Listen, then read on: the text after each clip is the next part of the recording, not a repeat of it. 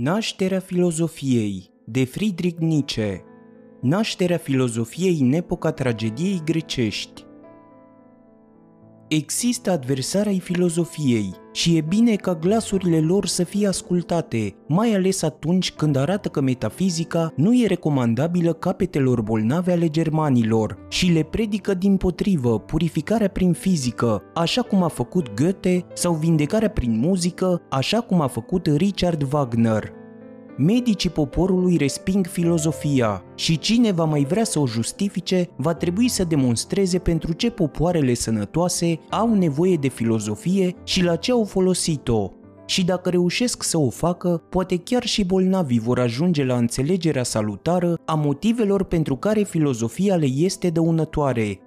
Firește, există exemple elocvente de felul în care sănătatea se poate menține fără niciun fel de practică a filozofiei sau prin folosința foarte moderată a filozofiei, aproape ca în joacă. Astfel, romanii au trăit în epoca lor bună fără filozofie, dar am putea găsi exemplul unui popor ajuns bolnav, căruia filozofia i-a redat sănătatea pierdută, în cazurile în care filozofia s-a vădit utilă, salutară, preventivă, este vorba de popoare sănătoase. Pe cele bolnave, ea n-a făcut întotdeauna decât să le îmbolnăvească mai tare.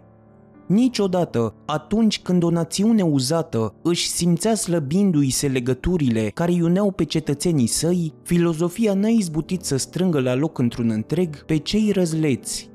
De fiecare dată când vreun om s-a văzut ispitit să se retragă la o parte și să tragă în jurul său o barieră de izolare egoistă, filozofia a fost întotdeauna gata să-i adâncească această înstrăinare și să-l distrugă pe omul însingurat prin asemenea izolare. Filozofia este primejdioasă îndată ce nu se mai bucură de plenitudinea puterilor și drepturilor sale, și doar o desăvârșită sănătate națională îi asigură aceste drepturi. Și încă lucrul nu este valabil pentru toate popoarele. Să ne întoarcem acum spre acea autoritate supremă care să ne poată ajuta să înțelegem ce anume înseamnă pentru un popor să fie sănătos. Grecii, ca cei care au fost în adevăratul sens al cuvântului sănătoși, au justificat odată pentru totdeauna filozofia însăși prin faptul că au practicat filozofia și chiar într-o măsură mult mai mare decât toate celelalte popoare, ei nici măcar n-au reușit să se oprească la timp, căci chiar și în bătrânețea cea mai aridă, ei s-au comportat ca admiratori fervenți ai filozofiei, chiar dacă nu mai înțelegeau până la altceva decât subtilități pioase și disocieri sacrosante ale dogmatice creștine. Și prin faptul că nu s-au putut opri la timp, ei și-au diminuat în mare măsură meritul în ochii posterității barbare, care în ignoranța și în impetuozitatea ei tinerească s-a împiedicat fatalmente în plasele și cursele artificial țesute în evoluția lucrurilor. Din potrivă însă, grecii au știut să înceapă la momentul potrivit și această învățătură despre când anume trebuie să înceapă îndeletnicirea cu filozofia, ei o exprimă mai limpede decât oricare alt popor și anume nu în clipele de mâhnire, așa cum înțeleg cei care fac să purceadă filozofia din nemulțumire, ci în clipele de fericire, în acea epocă a bărbăției mature, în miezul bucuriei înflăcărate a vârstei adulte, a curajului victorios. Faptul că grecii s-au îndeletnicit cu filozofia la o asemenea vârstă ne învață deopotrivă ce este filozofia și ce trebuie să fie ea, cât și ce erau în realitate grecii înșiși. Dacă grecii ar fi fost pe atunci niște spirite practice, pedante și pioase, niște petrecăreți searbezi, așa cum și imaginează filistinii cultivați ai vremurilor noastre, sau dacă ar fi trăit într-o orgie neîntreruptă de entuziasm, de muzică și de excese vegetative și emotive, așa cum presupun mințile ignorante și himerice, atunci izvorul filozofiei n-ar fi răzbit la lumină printre ei ar fi fost cel mult un părâu repede, pierzându-se în nisipuri sau risipindu-se în cețuri, dar niciodată acel fluviu larg, curgând în valuri maestoase, pe care îl cunoaștem ca fiind filozofia greacă. E adevărat că ni s-a arătat cu tot zelul cât de mult au fost în stare să găsească și să învețe grecii de la străini, din Orient, și cât de diferite au fost bunurile pe care le-au luat de acolo, și într-adevăr, am avea un spectacol minunat dacă i-am pune la oaltă pe acești presupuși învățători din Orient și pe aparenții lor discipoli din Grecia și dacă i-am așeza alături pe Zoroastru cu Heraclit, pe indieni lângă Eleați, pe egipteni lângă Empedocles sau chiar pe Anaxagoras printre indieni și pe Pitagoras printre chinezi. În cazurile izolate n-am realizat astfel mare lucru, dar ideea în sine, luată ca întreg, am putea o accepta dacă nu ni s-ar impune astfel concluzia că filozofia a fost doar importată în Grecia și nu ar fi crescut din solul natural și firesc, și că deci, fiind un lucru străin, mai degrabă i-a ruinat pe greci decât i-a făcut să evolueze. Nimic n-ar fi mai absurd decât să le atribuim grecilor o cultură autohtonă, din potrivă, ei și-au asimilat cultura vie a altor popoare și ei au ajuns atât de departe tocmai pentru că au știut să arunce și mai înainte sulița pe care un alt popor o lăsase să se oprească. Ei sunt demni de admirat în arta de a învăța în mod rodnic și tocmai ca și ei trebuie și noi să învățăm de la vecinii noștri și să folosim ce am învățat pentru propria noastră viață și nu pentru cine știe ce cunoaștere erudită, ci ca sprijin de la care să știm să ne înălțăm mai sus decât vecinul. Întrebările și problemele despre începuturile filozofiei sunt absolut indiferente, căci pretutindeni la început se află doar brutalul, diformul, vidul și urâtul, și în orice nu au importanță decât treptele superioare, cel care preferă să se ocupe în loc de filozofia greacă cu cea egipteană și persană, pentru că acestea sunt poate mai originale și în orice caz mai vechi, procedează la fel de neînțelept ca și cei care nu-și găsesc liniștea până nu au readus mitologia greacă atât de magnifică și de profundă la înfățișările mărunte ale lumii fizice, soare, fulgere, furtună, cețuri, ca fiind primele începuturi și care, de exemplu, își închipuie că regăsesc în adorația obtuză aceleași bolte cerești de către ceilalți indo-germani o formă mai pură a religiei decât credința politeistă a grecilor. Drumul spre începuturi duce pretutindeni spre barbarie, și cei care se ocupă cu grecii trebuie să păstreze totdeauna în minte adevărul că instinctul necontrolat al cunoașterii poate fi în toate timpurile la fel de barbar ca și ura față de cunoaștere și că grecii, prin prețuirea acordată vieții, printr-o nevoie ideală de viață, au știut să-și strunească instinctul neostenit al cunoașterii, pentru că ei vroiau să trăiască îndată ceea ce învățau. Grecii au filozofat ca oameni de cultură, și și-au propus țelurile culturii și și-au cruțat astfel efortul de a mai inventa odată din cine știe ce adâncuri întunecoase autohtone elemente filozofiei și științei și au purces neîntârziat să îndeplinească, să dezvolte, să înalțe tot mai sus și să purifice elementele preluate de la alții, astfel încât au devenit acum, într-un sens mai înalt și într-o sferă mai pură, inventatorii unor lucruri noi, anume ei au inventat principalele tipuri ale spiritului filozofic și întreaga lor posteritate nu a mai adăugat nimic esențial la aceasta. Orice popor trebuie să se simtă rușinat odată pus în fața unui atât de miraculos ideal al unei societăți de filozofi, cum e cea alcătuită de maestri greci vechi, Tales, Anaximandros, Heraclit, Parmenides, Anaxagoras, Empedocles,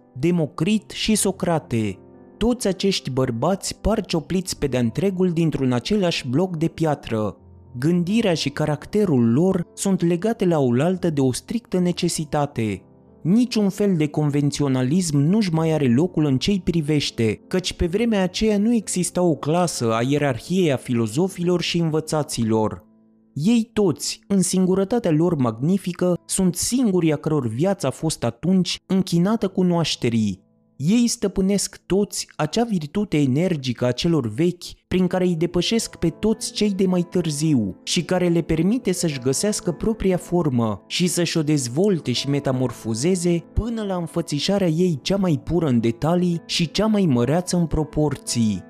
căci nu le-a venit în ajutor pentru a le ușura sarcina niciun fel de modă și astfel și-au alcătuit ei împreună ceea ce Schopenhauer a denumit, spre deosebire de Republica Învățaților, Republica Genilor. Uriașii se cheamă între ei pe deasupra întinderilor intermediare pustii ale timpului și fără să se lase tulburați de pitici obraznici și zgomotoși care se târie pe sub ei, ei își continuă sublimul dialog spiritual. Despre acest sublim dialog al spiritelor mi-am propus să vorbesc aici și poate că surzenia noastră modernă va fi în stare să audă și să înțeleagă ceva din el. Sigur, doar o foarte mică frântură, Mie mi se pare că înțelepții vechi, de la Tales până la Socrate, au rostit în acest dialog, fie și numai în termenii cei mai generali, tot ceea ce constituie pentru puterea noastră de observație adevăratul înțeles al lumii helenice. Ei au dat formă în spusele lor, așa cum au exprimat și prin personalitățile lor, marile trăsături ale geniului grec, a cărei oglindire umbrită, a cărei copie confuză și din cauza asta vorbindu-ne doar nedezlușit reprezintă întreaga istoria grecilor. Dacă interpretăm cum se cuvine viața întreagă a poporului grec, vom găsi întotdeauna răsfrângerea chipului care strălucește și luminează în culori vii în genile sale cele mai înalte. Însăși prima afirmare în viața filozofiei pe pământul grec, sentințele celor șapte înțelepți, constituie o trăsătură limpede, de neuitat, în imaginea lumii helenice. Alte popoare își au sfinți, grecii au înțelepți. S-a spus cu dreptate că un popor nu va fi caracterizat atât prin oamenii săi mari, cât prin felul în care îi recunoaște și îi cinstește pe acești oameni mari. În alte vremuri, filozoful este un rătăcitor singuratec, făcându-și o apariție întâmplătoare parcă într-un mediu ostil, strecurându-se pe furiș parcă, sau croindu-și drum cu pumnii strânși. Numai la greci, filozoful nu este o asemenea apariție întâmplătoare, când în secolul al VI-lea sau al V-lea, dintre imensele primejdii și ispite ale unei vieți secularizate, părăsindu-și grota de la Trofonios, filozoful pășește în atmosfera fastuoasă, în entuziasmul marilor descoperiri, ale bogăției și senzualității care constituie mediul de viață al coloniilor grecești, simțind imediat că el apare asemenea unui nobil prevestitor, pentru a lucra și el în slujba acelorași idealuri pentru care în acele veacuri lucra și tragedia și pe care misterele orfice le sugerau în hieroglifele stranii ale riturilor lor. Judecățile pe care acei filozofi le formulau, în primul rând despre viață și existență, spuneau cu mult mai mult decât sunt în stare să spună judecățile moderne, pentru că ei aveau în fața lor o viață de o luxuriantă desăvârșire și pentru că în cazul lor, spre deosebire de ceea ce ni se întâmplă nouă, sentimentele gânditorului nu se mai lăsau tulburate de lupte dintre dorința de libertate, de frumusețe și măreția vieții și instinctul adevărului preocupat doar de valoarea vieții. Misiunea filozofului într-o cultură reală, care își are un stil unitar al ei, nu mai poate fi nici măcar ghicită de noi cei de acum, determinați cum suntem de împrejurările și trăirile noastre, pentru că noi nu trăim într-o asemenea cultură. Numai o cultură cum a fost cea greacă ne mai poate vorbi despre ce înseamnă misiunea filozofului, numai ea poate, cum spuneam, să îndreptățească și să justifice cu adevărat filozofia, pentru că numai ea singură poate să știe și să demonstreze cum e cu putință ca filozoful să nu fie un rătăcitor care să răsară la întâmplare, după capricii, când aici, când colo. Există o necesitate de oțel care îl leagă pe un filozof adevărat de o adevărată cultură. Însă ce se întâmplă când nu există o asemenea cultură? Atunci filozoful este asemenea unei comete, al cărei drum nu poate fi calculat, și din cauza aceasta el stârnește spaimă, în vreme ce în împrejurări favorabile, el luminează asemenea unei constelații strălucitoare în sistemul solar al culturii. Aceasta îi face pe greci să-i justifice pe filozofi, pentru că numai în lumea lor filozoful nu este o cometă, după aceste considerații mi se va îngădui, cred, fără greutate, să vorbesc despre filozofii preplatonicieni ca despre o comunitate unitară și se va înțelege că intenția mea este să le dedic doar lor această scriere, cu Platon începe ceva cu totul nou, sau cum se poate spune cu egală îndreptățire, începând cu Platon, constatăm că le lipsește filozofilor un anume lucru esențial, în comparație cu cei integrați în acea republică a genilor, cuprinzându-i pe cei care au trăit între Tales și Socrate. Cine vrea să formuleze o apreciere defavorabilă despre acești maestri vechi îi poate socoti unilaterali, iar pe epigonii lor, în frunte cu Platon, multilaterali. Mai corect și mai onest ar fi să înțelegem pe aceștia din urmă ca fiind niște caractere hibride ale filozofiei și pe cei din tâi ca fiind tipurile pure. Platon însuși este primul mare hibrid, manifestându-se astfel atât în ceea ce privește filozofia, cât și în personalitatea sa. În a sa doctrina ideilor se găsesc reunite elemente socratice, pitagoreice și heraclitice. Din cauza aceasta, ea nu mai constituie un fenomen tipic pur. Și un om ca Platon reunește în el izolarea regească și seninătatea augustă, sie și ajungându-i a lui Heraclit, cu melancolia și compasiunea cuprinzătoare a legislatorului Pitagoras și însușirile de dialectician atât de profund cunoscător al sufletului omenesc cum a fost Socrate. Toți filozofii de mai târziu sunt asemenea caractere impure, mixte, iar în cazurile în care din rândurile lor se desprinde câte o personalitate mai unitară, cum au fost de pildă cinicii, nu se mai poate spune că ar fi vorba de tipuri, ci de caricaturi. Mult mai important este însă că ei au fost întemeietori de secte și că sectele constituite de ei au fost toate la oaltă, fiecare de opoziție împotriva culturii helene și a unității de stil caracterizând până atunci această cultură. Ei căutau în felul lor mântuirea, dar numai cea unor indivizi izolați sau cel mult a unor grupuri de prieteni și discipoli care le erau lor apropiate, Activitatea și gândirea filozofilor mai vechi se îndreaptă însă, chiar și poate pe neștiute, spre vindecarea și purificarea tuturor. Ei știau că atunci cursul viguros al culturii grecești nu trebuia oprit, primejdile înfricoșate trebuiau înlăturate din drum, că filozoful trebuia să-și protejeze, să-și apere patria. După Platon, filozoful este în exil și conspiră împotriva patriei sale,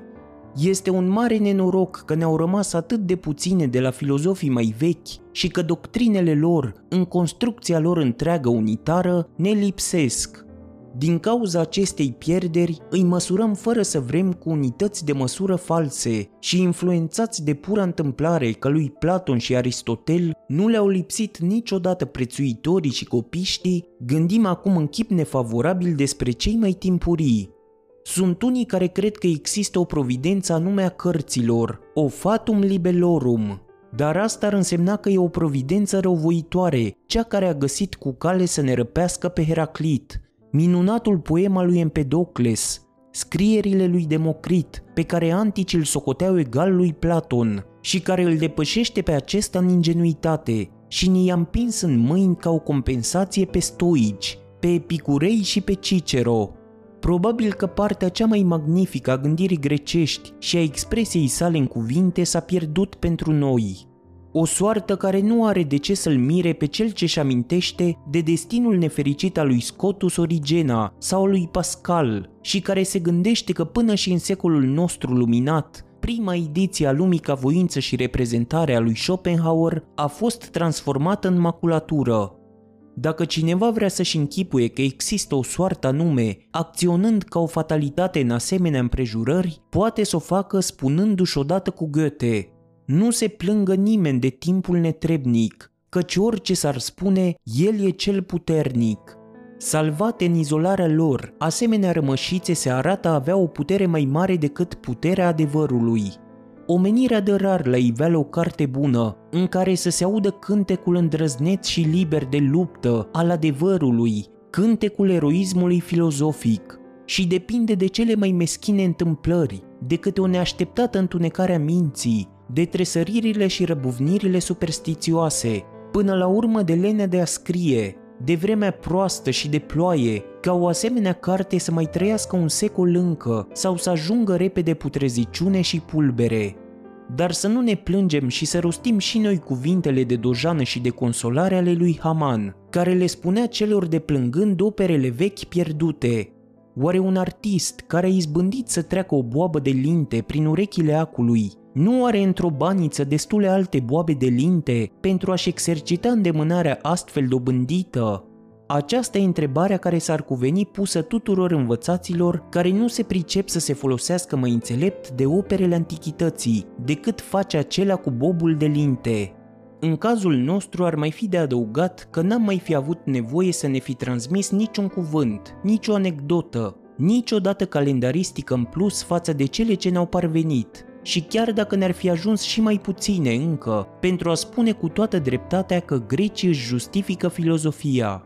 O epocă atât de mult având de suferit de pe urma așa numitei culturi generale, dar care e în realitate lipsită de cultură adevărată și de orice unitate de stil în viața sa proprie, nu va ști să facă nimic din ce se cuvine făcut cu filozofia, chiar dacă geniul însuși al adevărului ar proclama o asemenea filozofie în străzi și prin piețe. Filozofia rămâne într-o asemenea epocă monologul doct al visătorilor care își fac plimbarea singuratică, ocuparea întâmplătoare a unor izolații, taina ascunsă prin atacuri sau pălăvrăgeala anodină între bătrâni academicieni și copii. Nimeni nu se mai simte liber să riște să împlinească în sine legea filozofiei. Nimeni nu mai trăiește o viață de filozof cu acea fidelitate elementară, omenească a unui antic, care se simte obligat oriunde ar fi fost, orice ar fi făcut, să se comporte ca un stoic, odată ce jurase credință porticului de la Stoa.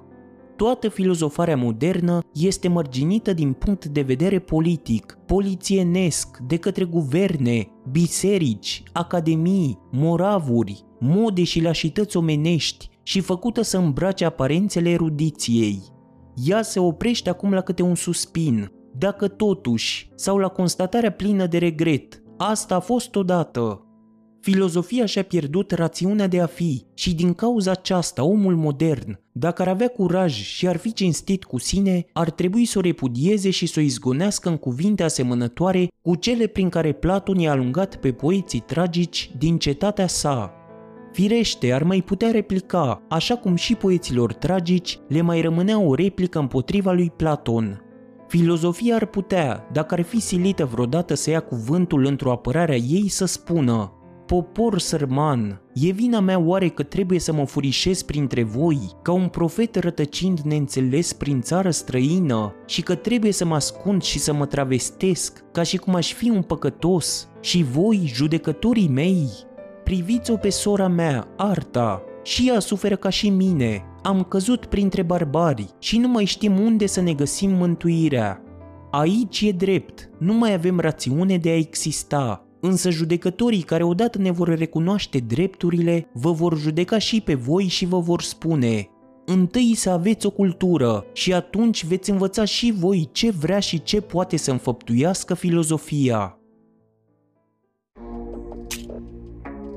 Dacă ești un pasionat de cărți audio și dorești să asculți cele mai bune și interesante cărți ale marilor scriitori ai literaturii universale, atunci canalul meu de YouTube este exact ceea ce cauți. Pe universul cărților audio găsiți o colecție impresionantă de lecturi filozofice, audiobook-uri și poezii, dacă ești un iubitor al cărților clasice și dorești să faci parte din comunitatea acestui canal, te invit să te abonezi și să apeși clopoțelul de notificare pentru a fi mereu la curent cu cele mai recente episoade. Dacă ai prieteni care ar putea fi interesați de aceste cărți audio, nu ezita să distribui videoclipurile care ți-au plăcut. Iar dacă ai un blog sau un cont de social media, poți împărtăși linkuri către videoclipurile canalului. Dacă doriți să susțineți acest canal, vă invit să lăsați comentarii și feedback în secțiunea de comentarii de sub videoclipuri și să faceți o donație apăsând pe linkurile din descriere. Să ne unim forțele și să împărtășim bucuria de a asculta cărți audio cu toată lumea.